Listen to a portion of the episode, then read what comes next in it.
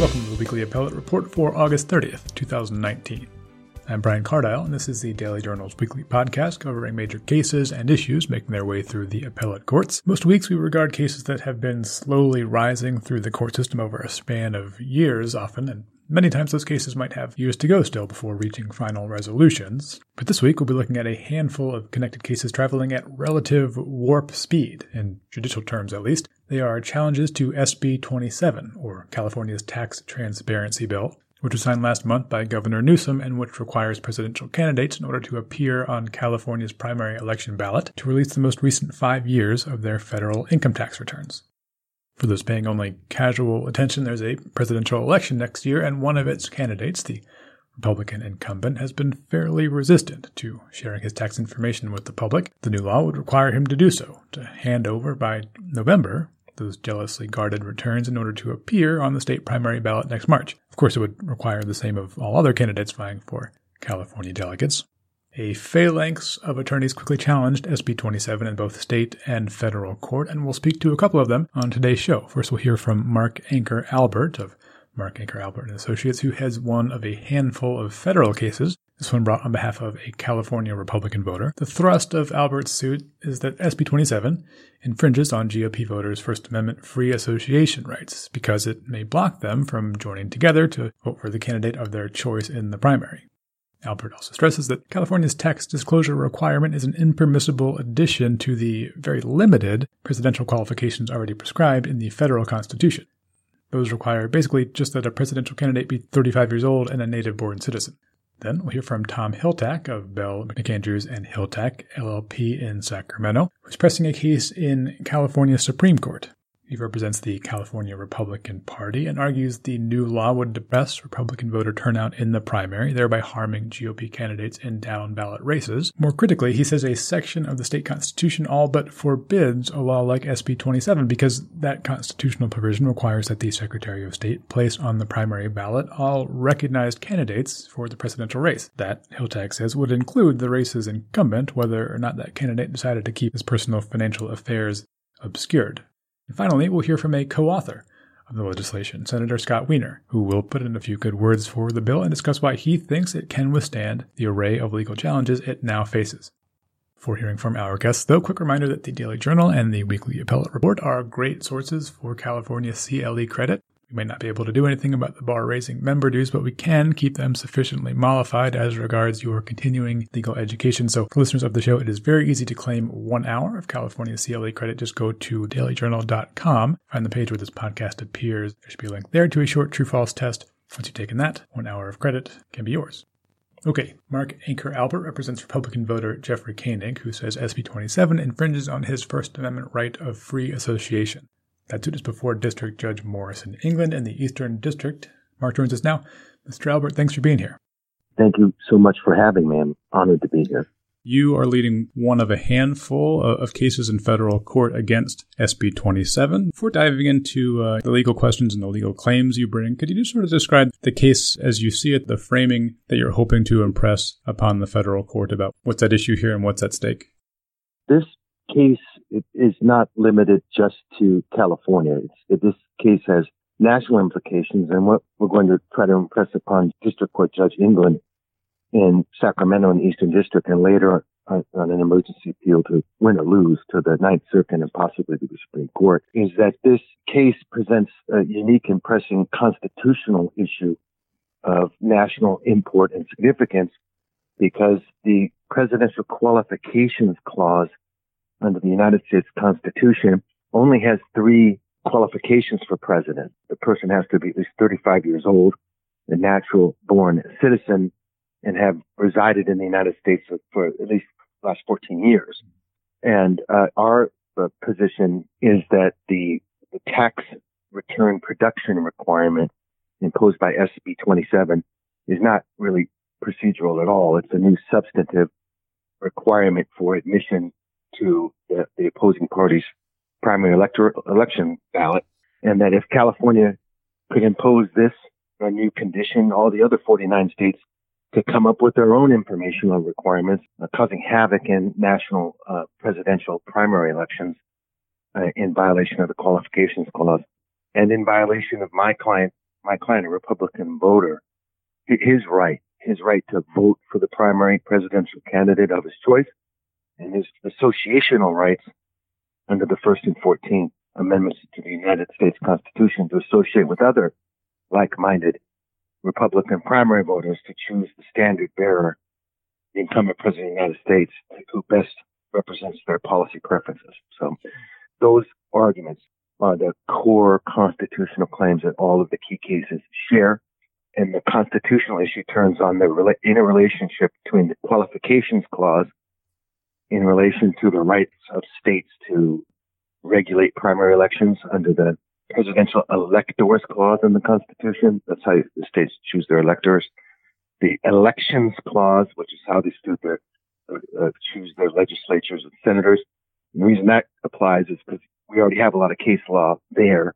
And the question is, does that case law apply by, by similar reasoning in, in the structure of the Constitution presidential elections? And then, and then the underlying issues between those, the tension between those provisions and the constraints they put on it, are they infringing upon the voting and associational rights of individual voters? And so it's a hot, unique, and pressing constitutional issue. And as I said, I think it's going to be resolved by the Supreme Court. So you, you sort of described two different constitutional prongs here. You're describing one, the state is impermissibly adding on qualifications above and beyond the three listed in the qualifications clause in the, the Constitution, the you know, age and residency and native born requirements. And then also the First Amendment uh, free association argument. I will take the first one for just a second. So you used a, a key word in there, I think, when you were describing the argument that this additional requirement, the disclosure of tax returns, is a, a substantive requirement as dis- distinct from a procedural one, because there are ways in which the states do have requirements aside from the constitutional ones, like, say, uh, certain signatures necessary for independent candidates to access the ballot, and states can decide the timing of primary elections. What separates this requirement from other ones? The language under which the ballot restrictions have been permitted with respect to state legislative, I mean, uh, senator and congressman elections are, they're called time, place, and manner restrictions. And they're permitted uh, up to a certain boundary under the elections clause of the Constitution. And the election clause says the states can determine the time, manner, and place of, of elections. And so the key case that tested the outer boundary of how far states could go is called the, the term limits case, which uh, invalidated a, a state law that purported to require legislative candidates to list whether or not they supported uh, term limit restrictions, and the Supreme Court said that, that that violated the outer limit that were implicitly imposed by the election clause. So the structure of the Constitution is that the the elections clause and the presidential electors clause, both of those together, they provide the constitutional source of the state's authority to regulate federal elections. So in, in the term limits case, the, the Supreme Court held that the election clause prohibits, implicitly prohibits states from enacting laws designed to benefit or hinder certain candidates. And here, in this case, what we're saying is that this law is not like other reasonable time, place, and manner restrictions. SB 27, we contend, is pretextual. And it's supposedly even-handed, uh, neutral uh, application because supposedly the Democratic candidate for president would have to turn over his or her tax returns also. We, we say that that is a ruse, that, that even the legislative history here makes clear that this was targeting President Trump. So we, we contend that this is a law that invidiously uh, targets for purely and naked partisan purposes the president and his nearly 5 million California voters. And the purpose is not just to harm the president, but to disenfranchise the California voters because if you if, if one supermajority party can impose a, a new requirement that if it's not complied with, they can strip the other polit- minority political parties right to have their own presidential candidate on their own primary ballot. That in effect disenfranchises the, the other party's primary voters, right? And when that happens, takes the wind out of the sails of the, of the minority parties to get their enthusiasm wanes. It helps the party that's screwing them over in the other party's primary ballot to have the minority party's candidates lose down ballot. You see, so once you take the pre- elected president, incumbent president off the ballot, it just doesn't affect the presidential primary. It affects voter enthusiasm for the opposing party all the way down the ballot. And that's their objective and their goal. And it's improper. And, and we think the Supreme Court, Ninth Circuit, are going to see right through it. It does seem pretty undeniable that there are strong arguments this bill was conceived with a particular person in mind. You know, Trump, who famously has withheld to this point uh, against, you know, about a couple generations of tradition is his personal income tax returns. That, I think, is almost inarguable that the law is, is aimed at him or inspired by him. But, I mean, it, it does seem also true that um, the argument you mentioned that this requirement would be neutral, sort of in the way that time, place, manner restrictions are neutral. They apply to everybody. What is the argument that bests that claim? That, you know, look, all the candidates, Democratic, Republican, Independent, are going to have to do this, and so it doesn't really disadvantage anyone in particular. Well, first with Judge England, who, by all accounts, he's very even-handed and super smart. So we'll just start with him. But but we know it's going up. So yeah. there's going to have to be a policy distinction that's going to be made uh, based on the structure of the, the, the operative provisions. You have the interplay of the presidential qualifications clause, the electors clause because of the precedent established under the term limit case, right? The electoral uh, clause, which has never been applied to limit the qualifications for a presidential candidate. There's no precedent for that yet, right? And then in relation to the first and 14th Amendment voting and associational rights of primary voters like my client, Mr. Koenig, the policy distinction, which I think we're going to win here, that's different than the elections, uh, time, place, and manner cases is this, that a presidential candidate uh, election is different. Only the president and the vice president are elected nationally. The election clause cases involve state elections for their own senator or representative, right? This is a national election that uh, is the only national election for the only two offices that are, are chosen nationwide. So this type of ballot access restriction uh, has nationwide implications that could affect other states' voting rights for the only national election that occurs every four years. Therefore, it has uniquely important national interests at stake. And that distinguishes it from the other cases. And the reason why the Supreme Court draw a line here, and we hope it starts with District Judge England, is that if if this type of ballot access restriction allowed to be imposed by a supermajority party that happens at this time hold the levers of power of state power, then it could open the floodgates uh, in other states to have other political parties impose other restrictions on, on, on the minority party's primary election process in those states. So you could have a, a Texas legislation asking for all marital or divorce records or family law records as a condition of being on the primary ballot. The list of conceivable, supposedly critical information that voters supposedly should have before casting their vote has no, you know, logical limit, right? That's why the line needs to be drawn here and to say that the time, place, and manner restrictions uh, that applicable to state congressmen and senatorial elections has to be more narrowly applied in, in, the in the context of the national election for a presidential candidate, in which the qualifications are enumerated and, and, and limited in the qualifications clause. So that's the pitch. That presidential elections are different. As I understand it, and correct me if I'm wrong, the the act of, of voting itself that's not viewed as an expression of, of free speech. So we're not talking about a, a free speech claim, right? Uh, no, it, it is a free speech claim. In, interestingly, the Supreme Court has said that the right uh, of a candidate to appear on a ballot is not a fundamental right. But, but the Supreme Court has stated on numerous occasions in, in different contexts that the individual right of a voter, like my client, Jeffrey Koenig, to cast his vote is a fundamental First Amendment right of expression. And, and that, now that's related to the, the, the other fundamental right, which is the associational right, which is the right of people to join together who have, who are like-minded and share the same views, uh, politically on, on different policy issues to choose the standard bearer, here the incumbent president of the United States, who best can promote and express and advance their views. So they're, they're interrelated, but they're both, uh, the Supreme Court has both said that they are fundamental rights. So what's interesting here, although I, I'm, part of the team going up and I support the president and the RNC, the, the right of my client as an individual voter is the paramount right here. And, and not, not the right of the president to be on the ballot, not the right of the Republican Party to say we want. They have associational rights and that are strong rights and the president's rights are, are strong rights.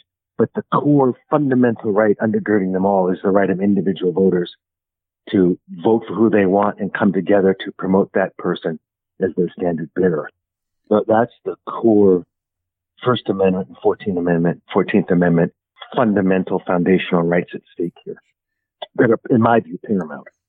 The description of, you know, the, the freedom of association and, and the right to associate with like-minded folks calls to mind in, in this particular context some some high profile cases that the Supreme Court has heard in the last couple of years, those relating to uh, to partisan gerrymandering. In those cases, a few of the claims also went along similar tracks that uh, the majority party was drawing congressional district lines or state legislature lines in such a way to maintain their majority, and, and so minority party voters claimed their ability to associate was being unduly burdened or, or diminished or you know targeted. You know, I know these are different cases and, and different sorts of contexts, but both dealing with states' control over its own you know elections within its borders. What's the what are the main differences between this case and, and those cases where the Supreme Court did not buy into those lines of argument? The the first distinguishing factor is the same as I said before with regard to the election time, place, and manner cases. That, that the gerrymander cases, n- none of them, to the best of my knowledge, deal specifically with ballot access in a presidential primary election. Okay, and that's what makes this case unique and different than those cases. But then, even if those cases are ultimately cited by the by California on the grounds that the Supreme Court shouldn't get involved in the political motivations behind these things, and that traditionally in the gerrymander cases, right, the the federal courts have said that those are purely political questions that only in, in really unusual circumstances are we going to get involved with. My sense is that the reluctance, the trend in the law is for the Supreme Court now and federal courts to start peering behind the curtain and uh, taking a, a, much more closer look. And eventually, I don't think it's happened yet, but at some point, I think strict scrutiny is going to start to apply because the naked abuse of partisan power to effectively disenfranchise people, I think has reached its limit. So in, in this case, for example, the Supreme Court has said in other contexts that in a case called O'Brien, that the, it's not the job of the court to peer behind the statute to find out if it's driven by a, a partisan political motive.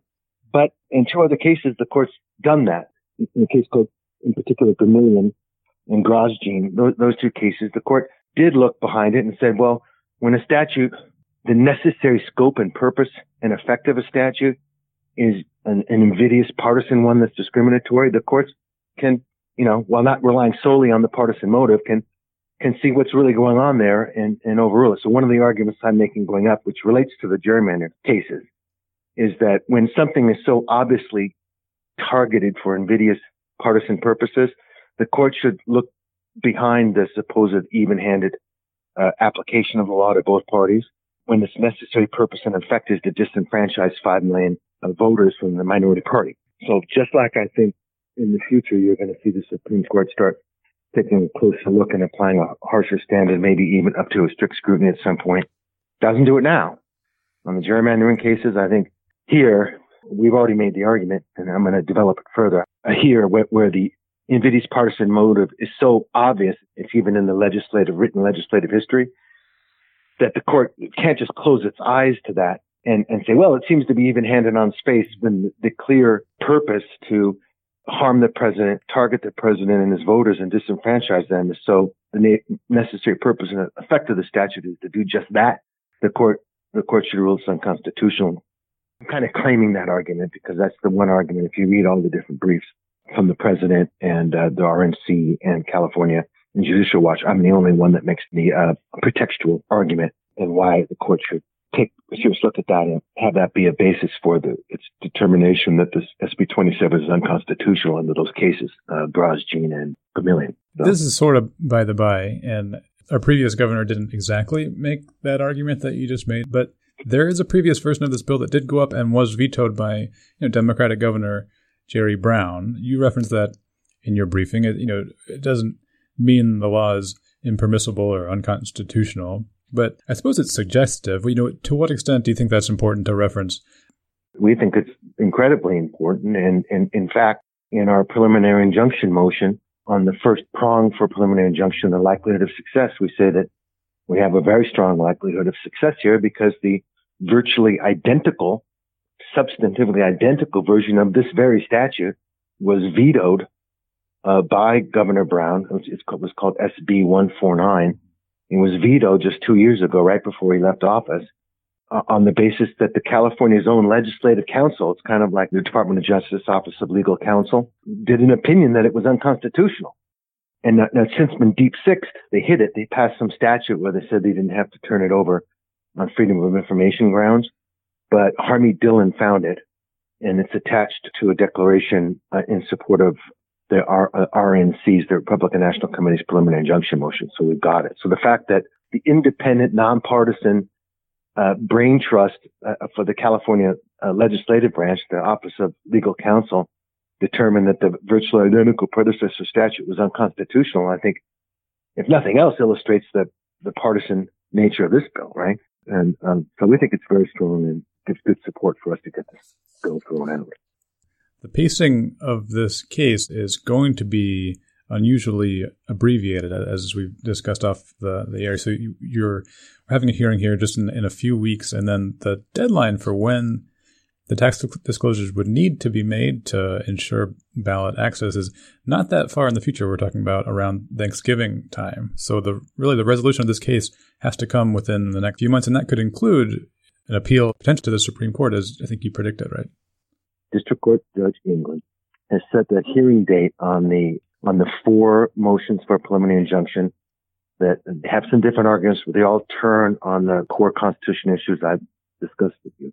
He set the hearing for all four of those motions to be coordinated, so they're all heard at the same time on September 19th at 2 p.m. in courtroom 7 in, in the federal court in Sacramento. The, the reply briefs are due, the oppositions are due on September 7th. That would, those would be the oppositions by the state of California, and our replies are due on September 12th.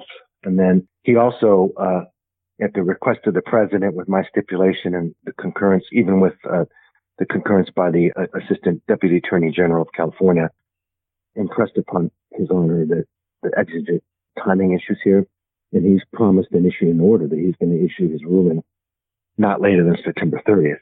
And what's interesting about this case is normally the preliminary injunction is just that's different than the trial on the merits, right? That's just maintaining the status quo or stopping an emergency until a formal ruling can be made. Here, the merit and the injunction overlap so much that for all purposes and effect, the court's preliminary injunction ruling is going to be it, and then it's going to be decided as a matter of law in the court. So what's going to happen, unless one side caves, which I'm not going to cave, but let's say the state loses an injunction issues. If the state doesn't appeal, then it's over, right? But I think given the political climate here in California, I think Governor Newsom would be under tremendous pressure to fight to, to overturn it, right? So no matter win or lose, if, if we lose, we're going to appeal and then it's going to be done on an expedited basis. I mean, on the most expedited basis because SB 27 requires the president turn over his five years of tax returns by November 26th.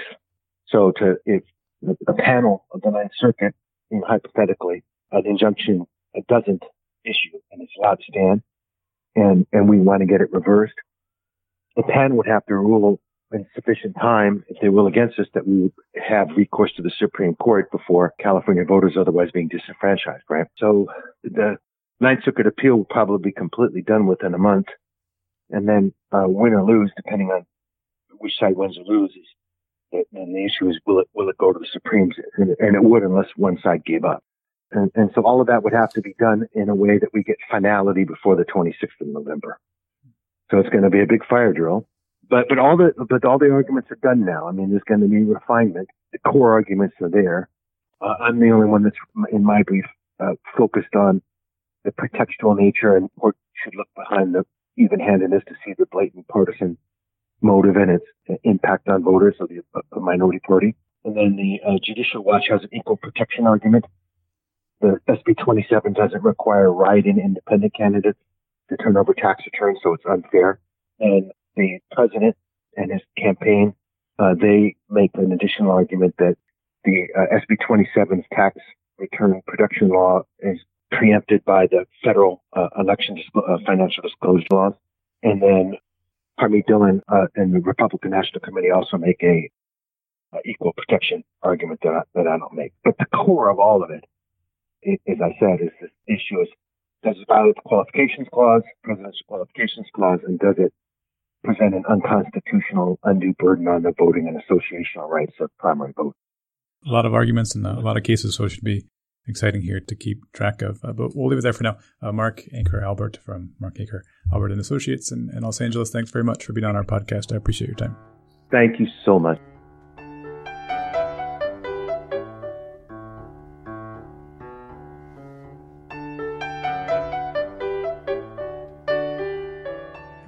A moment from an attorney pressing the state challenge to SB 27 in California Supreme Court. But quickly, one other reminder if you have earned a legal result you are proud of, we'd like to publicize it. Our verdicts and settlements section comes out each Friday and features dozens of major results from courts around California. That section helps attorneys evaluate their cases, but also you submit your result for inclusion. It lets you brag a little bit. It's easy to do. Just find the submission form by going to www.dailyjournal.com slash V and S. Spelled out, no ampersand. V and S. Okay, Tom Hiltachk represents the state Republican Party in a case filed directly with the California Supreme Court. Says the California Constitution prevents the enforcement of a law like SB 27. He joins us now. Tom, thanks for being here. Good morning. You are part of a, a team at your firm bringing this challenge in state court against uh, SB 27. We'll dive into it and parse a few of his arguments, but first tell me just about your plaintiff. So I've spoken, and listeners have heard from a plaintiff that's representing individual GOP voter. You have a different type of plaintiff. You're representing really the, the party. Yeah, the state Republican Party and its current chair. What exactly is the sort of the harm that you allege that uh, is being suffered, or I guess is would imminently be suffered by those plaintiffs? Yeah, I think our, our interest in the in, in explains in some respects the reason for filing directly in the California State Supreme Court is that in California we've switched to a top two voter nominated primary system um, a number of years ago with the passage of Prop 14 in 2010. And what that means, if folks really haven't paid attention, is that in the primary election for a what is still a partisan office, so a legislative seat, you know, assembly or senate, or a congressional seat, or the United States Senate, or, or any of the state constitutional officers. At the primary election, the top two vote getters move on to the general election regardless of their party, which is, you know, a change from the long history of California where there was the party nominees of usually the two you know, the Democrat and the Republican Party would move on to the general election, even if one of the candidates maybe came in third overall. And so, with a top two system, voter turnout is critical to making sure that each party has an opportunity to advance a person to the general election. And so, as you might imagine, in an upcoming election where there are anywhere from, I don't know, 10 to 20 candidates running on the Democrat side for president of the United States, and there may be only one or two or three or maybe none, no candidates on the ballot if SB 27 were um, in place, then then turnout would be depressed among Republicans in this instance. At least that's our belief that there's long social history to prove that you know top of the ticket does sort of drag voter turnout or affects voter turnout. And so what the the effect of, of SB 27 could be in that situation is not so much affecting what actually happens at the top of the ticket, because I think it's pretty safe to assume that as long as the president is going to be a candidate for reelection, he's likely to be the nominee for reelection, regardless of what California does or doesn't do and whether he's on the ballot or not. But we also have an interest in making sure that our nominees or candidates are able to advance to the general election in down ticket races in you know assembly seats all over the state of California. That phenomenon that you described, that the possibility of two candidates from the same party getting both nominations to run in, in the general election, leaving the, the minority party out, that's you know, not theoretical. That that happens with some frequency, right? Yeah, we've had, uh, particularly at the legislative seats, we've had you know a number of instances where there were either either two Democrats advanced to the general or two Republicans advanced to the general, depending on the on the makeup of that district. But particularly in assembly and state senate seats, you know, those races are sometimes decided by hundreds or less than hundreds of votes.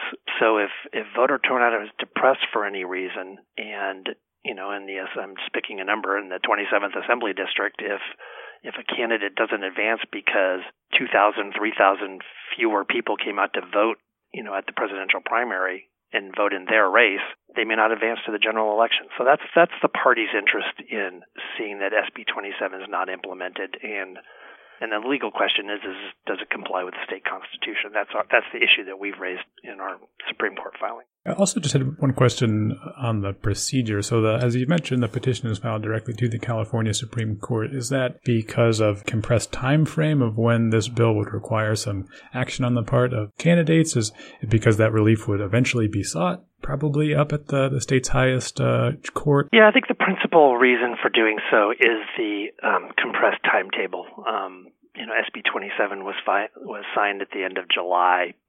The candidates and the ballot processes start well in advance of an election. So we're talking about a primary election in, in early March, but the processes by which we conduct that election start several months in advance of that. And, and, in fact, I think in early November, if you are desiring to have your name placed on the ballot for president in the United States and you don't believe that the Secretary of State may, for example, select your candidacy to be included on the ballot, you can actually obtain a place on the ballot by circulating petitions among voters. And it's important, it would be important to know what the rules were as early as November to decide whether you were, if you were unwilling to, to release your tax returns to the Secretary of State for five years, but still wanted to be on the ballot, you'd need to know what the rules are in early November or you know late October. So our our petition asked the court to move quickly. And secondarily, I think, as you mentioned, is you know there's clearly public interest in the issue, um, and that's something that the court has considered in the past. And the ability to you know obtain appellate relief would be limited because of the tight time frame. So it made sense in our mind to go directly to the state supreme court. And you know they have a history of of acting in situations like this that relate to an, an impending election. One other procedural type question is how the state comes to be a, a gatekeeper in a situation like this. You know, obviously, California puts forward this public election, this public primary election for the, the presidential primary and lots of other public office primaries. In another sense, it seems odd that the state would be able to um, sort of block folks when what we're talking about is the party collaboratively with the public, I suppose, picking its presidential candidate. So, how exactly is it that the state is in a position to even do this? Well, with respect to having a role in determining who the nominee is, I think I would agree with you that the state has no interest in doing that. And in fact, any attempt to do so would interfere with the party's associational interest and that of its members. Those claims are being raised in federal actions that were filed, you know, shortly before or after our state Supreme Court case was filed. But in terms of just the mechanics of conducting an election, you know, the state of California and in most states in the country, you have long believed that there was an interest, a public interest in the, in conducting an election for the benefit of, you could argue, for the parties, because in some instances these are partisan party nominating processes. Of course, in California, as I mentioned, most of our races are actually not in that vein, and the elections conducted just to identify the top two. But with respect to at least two different um, offices, the President of the United States and what are known as County Central Committee offices, those are pure party positions, party nominated offices, and, and our Constitution was amended to specifically provide that the state would conduct those elections. And that's not unusual. Like I said, most of the states conduct party even in even states that still have partisan primaries, the state still conducts the elections. But in the area of the presidential nominating process, of course, people are aware of, you know, some states operate by caucus, um, which you know those of us who even involved in this don't really know how the caucuses work, but there are other ways to identify the nominee and, and award delegates for a party nominating convention, you know, the national conventions that we all watch on TV. Let's dive into the core of the case here. Your argument focuses on a, or invokes a, a part of the California Constitution that was added, I believe, in 1972 that sort of refers to what the Secretary of State should or must or has discretion to do when it comes to putting names of folks on the ballot. Uh, tell me about that constitutional provision. Well, what's most interesting about it is its history. So, Proposition 4 was um, on the ballot in 1972. It was placed on the ballot by the legislature through a constitutional amendment proposed by the legislature in the year prior, I believe it was SCA 3. But prior to the voters' enactment of Proposition 4, the particularly in the presidential area, for about the decade preceding, many times the voters were presented a ballot that did not include the people who were actually running for president. And that was because California had become sort of a, a place where favorite son candidacies were pretty common. So what that means is, so I'll take give you an example. In 1960, Pat Brown was the governor of the state of California.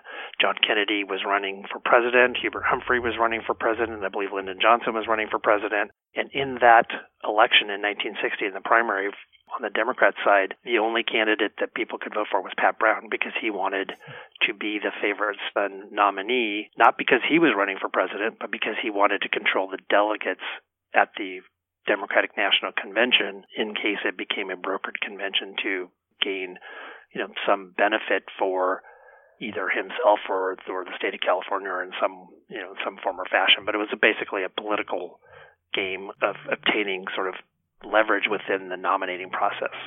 That was duplicated years later when then Governor Ronald Reagan in I believe it's 1968 similarly was the favorite son nominee of the state of California and Richard Nixon and I think Rockefeller's name were not on the ballots in California, and that was sort of the tipping point. It was like by the time we got to the 1968 election, you know, the legislature had concluded that you know this is not what we intended here. We want we want the voters of California to have a say in in voting on the candidates who are actually running for president of the United States, and that we should not allow our ballots to be used in this way and so that was the genesis of Proposition 4.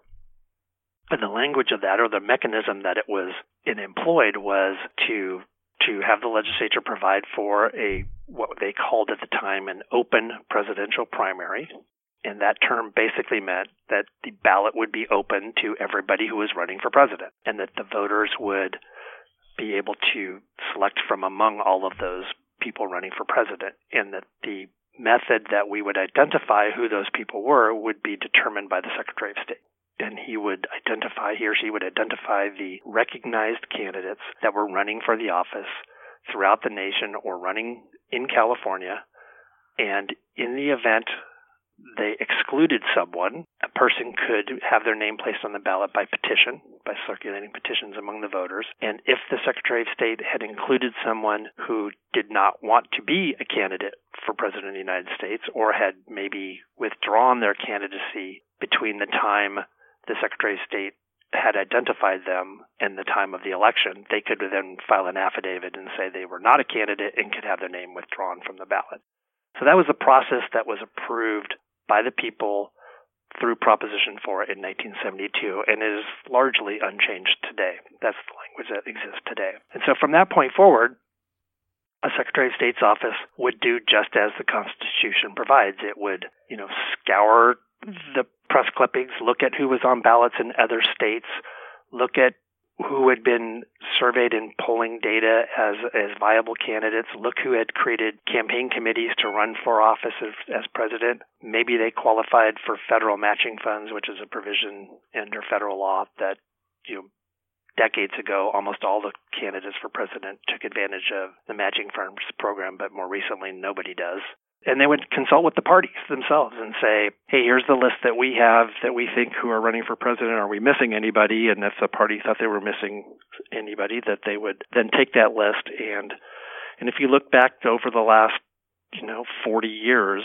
the provision did exactly as it was intended to do. There were, you know, most elections there are numerous people who are running for president of the United States that you know some may say well well they're not really seriously running but they were running and they were candidates. Their names were on ballots in other states. They had all the indicia of running for president and and it really wasn't for the secretary of state to decide that they weren't a credible candidate. They were just a candidate and so their names were placed on the ballot. And so that's until the enactment of SB 27 that process worked just fine. So as you describe it it sort of sounds like that proposition might have been enacted with something like SB 27 in mind, some sort of unnecessary filter applied to the, the presidential primary election process? I don't think so because I think SB 27's failure is that it's more of a roadblock to it's more it's more of a requirement uh, to to become a candidate rather than an identification of items that might suggest that you are or are not a legitimate candidate for president of the United States. So at the same time SB 27 was enacted, another bill, SB 505, was also enacted and signed by the governor as an urgency bill. And, and it actually imposed some of those criteria that I just sort of described that the Secretary of State had been using over the last 40 years. I think it has some is it is of self dubious constitutionality, and that I believe the Constitution specifically designates the authority solely and exclusively in the Secretary of State to make these determinations without the assistance or guidance of the legislature. But in terms of the current dispute, you know, the constitutionality of SB 505 is really not relevant, and it doesn't it would not work as a roadblock uh, in the way that SB 27 does. The way SB 27 is is drafted is is that the Secretary of State is prohibited by the legislative act from putting a name on a ballot, even if they meet all any other criteria that might be applied by the Secretary of State and is clearly a recognized candidate. If that candidate has refused to to provide five years worth of tax returns, and in our belief that you know it's not even necessarily that you focus on the current dispute of the the incumbent president who's been so far unwilling to release his personal income tax returns. Um, and he's not alone in that, by the way. There's a long history of people declining to do that, including the former governor immediately who vetoed prior versions of SB 27. Governor Brown had not ever released his personal income tax returns in his second run for governor. Um, some of the current presidential candidates have not made full release of their tax returns. But but it creates a situation where it, it defeats the concept of of an open presidential primary where the goal is to place the name of everybody who's really running for president on the ballot. So you could take an example, you know, forgetting President Trump, but you could take an example on the Democratic side, for example, where there are a dozen or more candidates presently running for president. And California is a really expensive state to campaign in. And if you're a you know a mid-level, maybe you look at the the debates that they've been having on the Democrat side. You know, they have the, the sort of the grown-up table and the kids table, or they have, and, and you're aspiring to move up to the to the grown-up table debate. And there's a lot of factors that go into that, including you know, how are you doing in the in the public opinion polls? How are you doing fundraising? How much money do you have? And once these primaries start, you know, how are you doing in the primaries? So let's say you're a middle rung candidate running on the Democrat side, and you look at California and you don't believe you can afford to campaign there. Um, you look at how much money you have, and you say, "Gosh, that's you know, California's the size of five states in some instances. Maybe we'd be better off."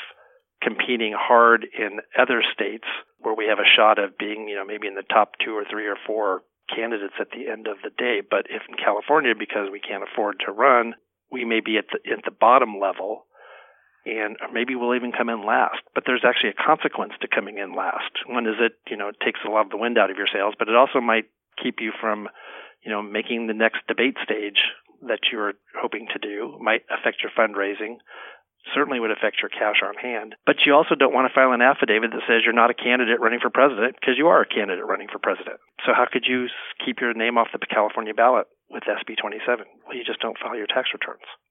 And so it allows sort of the gameplay that, that Prop 4 in 1972 was designed to, to prohibit.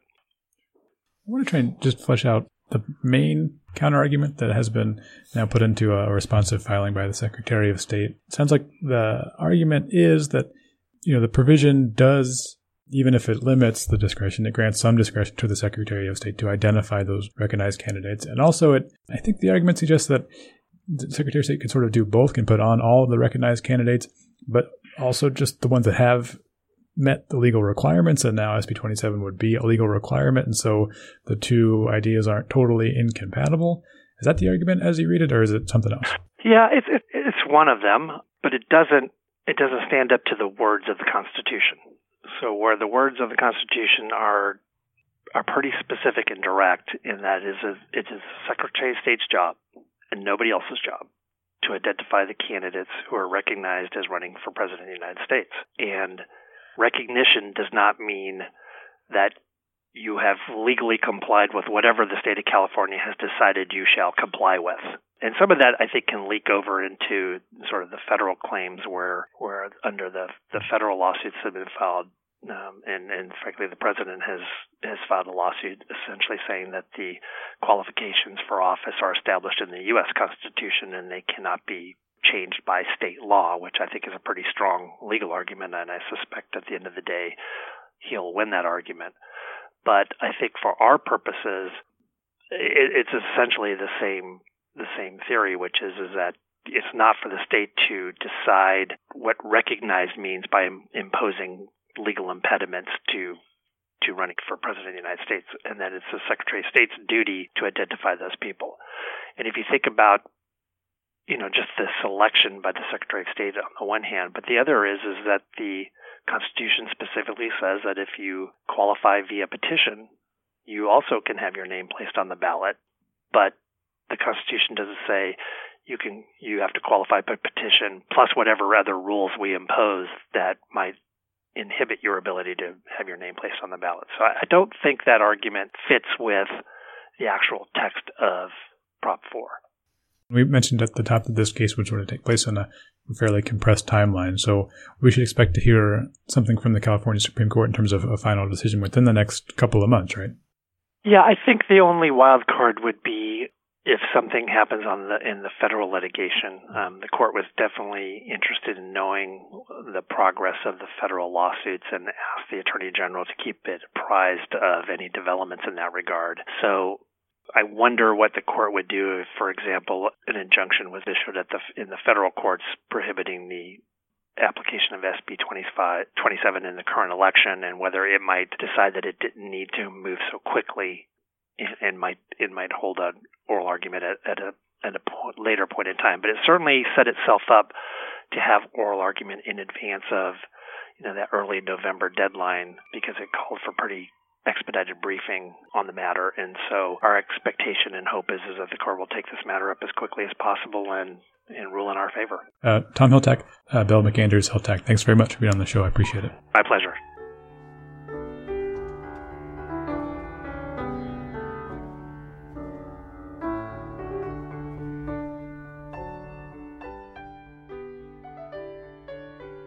One more guest to bring you, but one other quick reminder don't forget that this show can be found both on our website, dailyjournal.com, but more easily it can be found on the go. Search Weekly Appellate Report or Daily Journal on your mobile device's podcast app and take a listen to us there. And if you like the show, share it with a few folks. You know, State Senator Scott Wiener co authored SB 27 and is here now to put in a few good words on its behalf. Senator Wiener, thanks for being here. Uh, thank you for having me. Okay, so our listeners have just heard from two challengers to SB 27 describe its purpose as um, invidious or even anti democratic. Uh, you co authored the bill. Uh, how would you describe its purpose? Uh, SB 27 is uh, highly uh, democratic. It has to do with uh, transparency and assuring that when people are electing the most powerful human being on the planet, uh, i.e., a president, that we know uh, about this person's finances and whether he or she has uh, potentially very damaging conflicts of interest. Uh, and I think it's important to step back here. For 30, 40, 50 years, uh, presidential candidates have been disclosing their tax returns. It's a pro forma uh, thing Uh, it's not controversial. Republicans have done it, Democrats, everyone. And I think the American people just assumed that it was required because this tradition was so firmly uh, ensconced in our electoral process. And then what Donald Trump showed, and, and this bill is not about Donald Trump, it's about all presidential candidates now and in the future. Uh, but but Donald Trump was the one who exposed to many people the reality that this isn't required, that this is simply something that presidential candidates automatically do, but it's not required. And and so for a lot of people, it was horrifying that someone with potentially bad conflicts of interest could be elected president without having to, to disclose any information about his finances. That was horrifying and is horrifying to many people, and it undermines democracy. So it exposed this loophole, and SB 27 simply closes it. All it does is to say if you want to appear on the primary ballot, you have to disclose five years worth of tax returns, just like you have to fill out other paperwork and provide information about yourself in order to file to run or collect signatures or pay a fee. This is simply another administrative step, and it's totally uh, within our authority, uh, and it doesn't prevent anyone from being on the ballot. You, you referenced the Republican and incumbent for President Donald Trump as a necessary antecedent to this bill coming to be, um, if not its you know target. But I think that's one thing that sort of hangs people up is that it might feel this bill might have sort of a, a bill of attainder sort of flavor to it. That it it seems uh, you know designed to sort of affect an individual person, i.e., Donald Trump. What's your response to, to that sort of uh, bit of concern? Yeah, I mean, Donald Trump happens to be the person who exposed this gap in the law. Uh, he and he did it in a very grand way, which is his style. Uh, and so, yes, he's the one who flushed this out and alerted people, uh, and and and I think informed us that this tradition needs to be. We never thought that anyone would be so brazen as to say, "I'm not going to disclose my tax returns." And so there was never really a need to put it in the in the law. But he, he happened to be the one who who said, "I'm going to violate this tradition," and uh, got people thinking, well, maybe this should be in the law. So it's not about him, even though he's the one who violated the tradition and, and flushed the issue out. Uh, Donald Trump is going to be on the ballot one more time.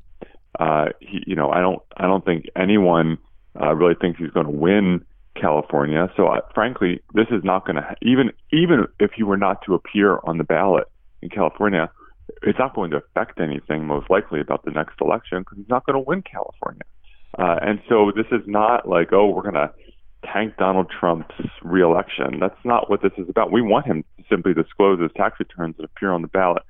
But even if he didn't, um, it's most likely, overwhelmingly likely that unlikely that it's not going to affect anything about the next election.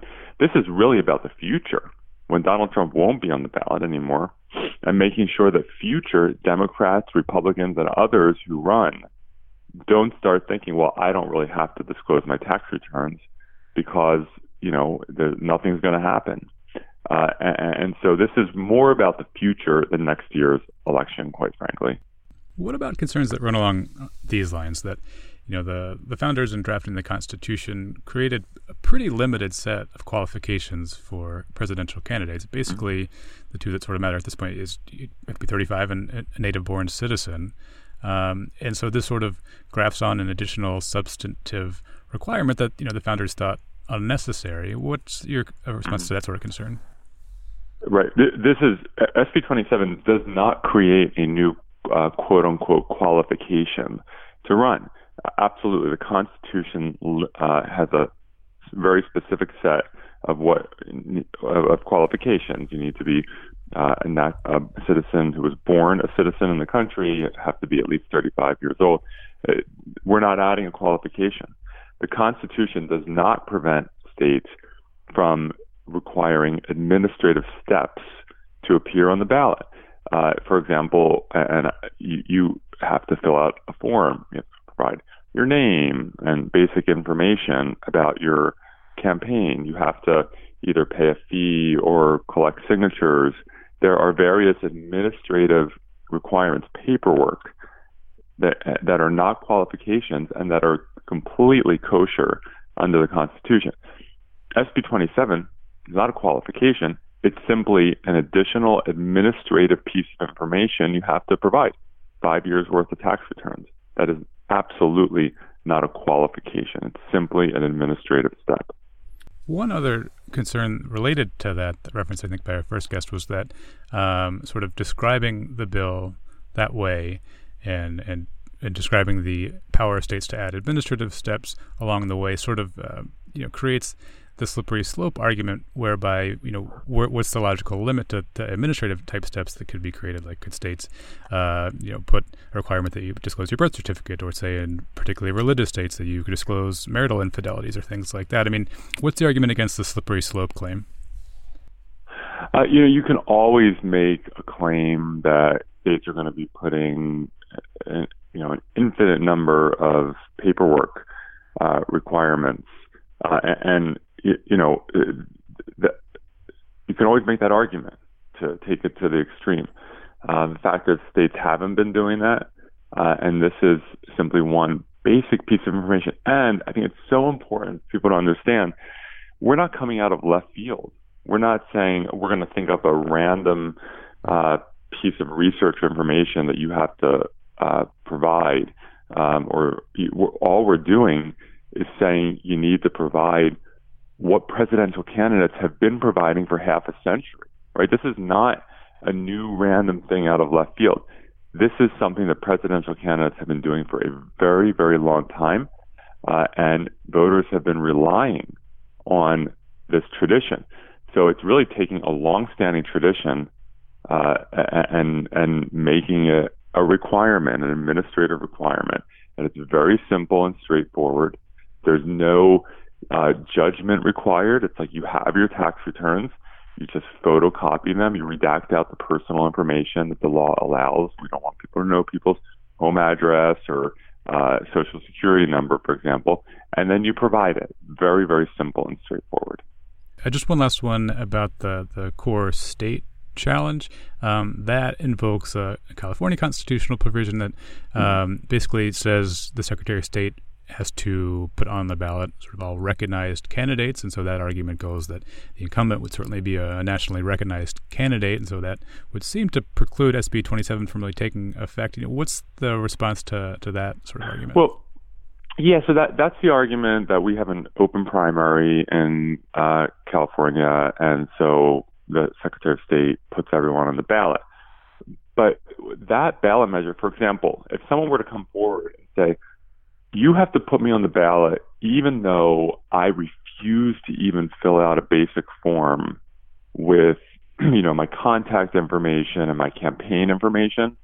People still have to to fill out paperwork to appear on the ballot. You can't just walk into the secretary of state's office and say my name is Scott Wiener. put me on the ballot. And and and that voter measure for the open primary requires you to do so that, that's no one would say that that's a reasonable argument. Uh, even under that ballot measure, the state requires people to take basic administrative steps to provide basic information in order for the Secretary of State to put your name on the ballot. We're simply adding one more very simple, easy, basic administrative step. So I don't buy the argument that that ballot measure somehow precludes us from adding this administrative step. They'll make that argument in court, and they're entitled to do it. They have every right in the world to raise it. It just doesn't strike me as a very strong argument. Uh, well, Senator Scott Wiener, thanks for your time. Thank you so much.